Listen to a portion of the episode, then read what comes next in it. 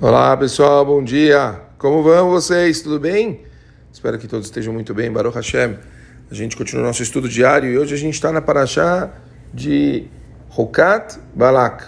Todos os dias, a gente durante a nossa semana, a gente falou sobre a Paraxá de Rokat. E hoje, não dá para deixar passar. Vou falar um pouquinho da Paraxá de Balak, a história de Bilam, aquele que falou que o, o rei Balak chamou ele para ele amaldiçoar o povo de Israel e por fim ele acabou indo e abençoando o povo.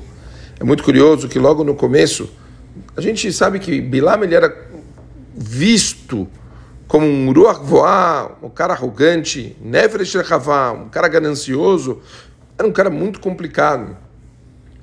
E curiosamente está escrito que quando os emissários de Balak foram falar com ele, eles disseram para Bilam o seguinte: Assim falou Balak, por favor, não se recuse a vir até mim, vou honrá-lo grandemente, e tudo que você disser eu farei. Por favor, vá e amaldiçoe essa nação, a nação de Israel.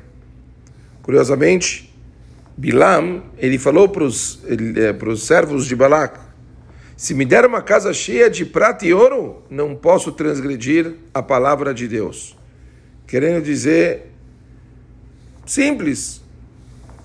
Mesmo a grande soma de dinheiro não era suficiente. Precisava de mais.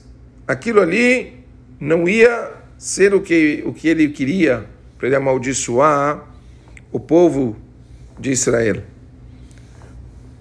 O interessante é que com todas essas expressões negativas que a gente ouve falarem de Balak, de Bilam, perdão, a gente fica na dúvida, porque uma expressão muito parecida acontece em Avot a respeito de, de um Tana famoso, o Yosef Ben Kisma, que está escrito que ele foi abordado por uma pessoa rica para deixar o lugar dele de Torá e morar numa outra cidade, que não tinha Talmidei Hamim.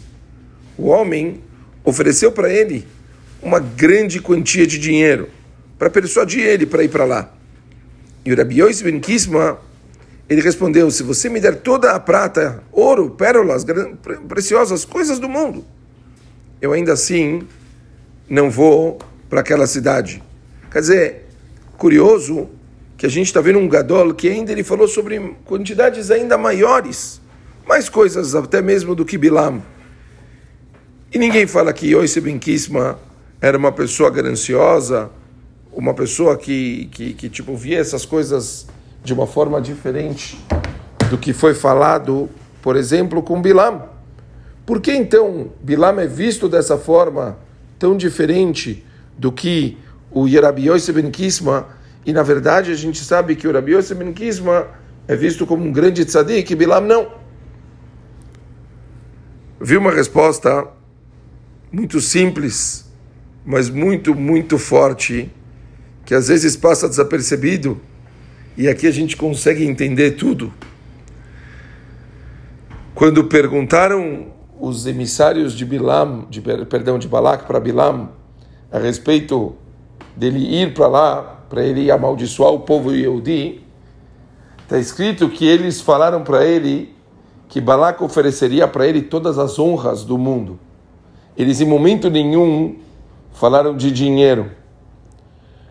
Rabbi Yosef ben Kisma foi perguntado para ele se pudessem oferecer uma grande soma de dinheiro, se ele mudaria. E aí ele disse, não, não por, por, por nada de dinheiro eu iria. Mas Bilam, em momento nenhum foi falado de dinheiro, foi falado de honra. E Bilam, na hora, falou, o dinheiro não é suficiente, querendo mais.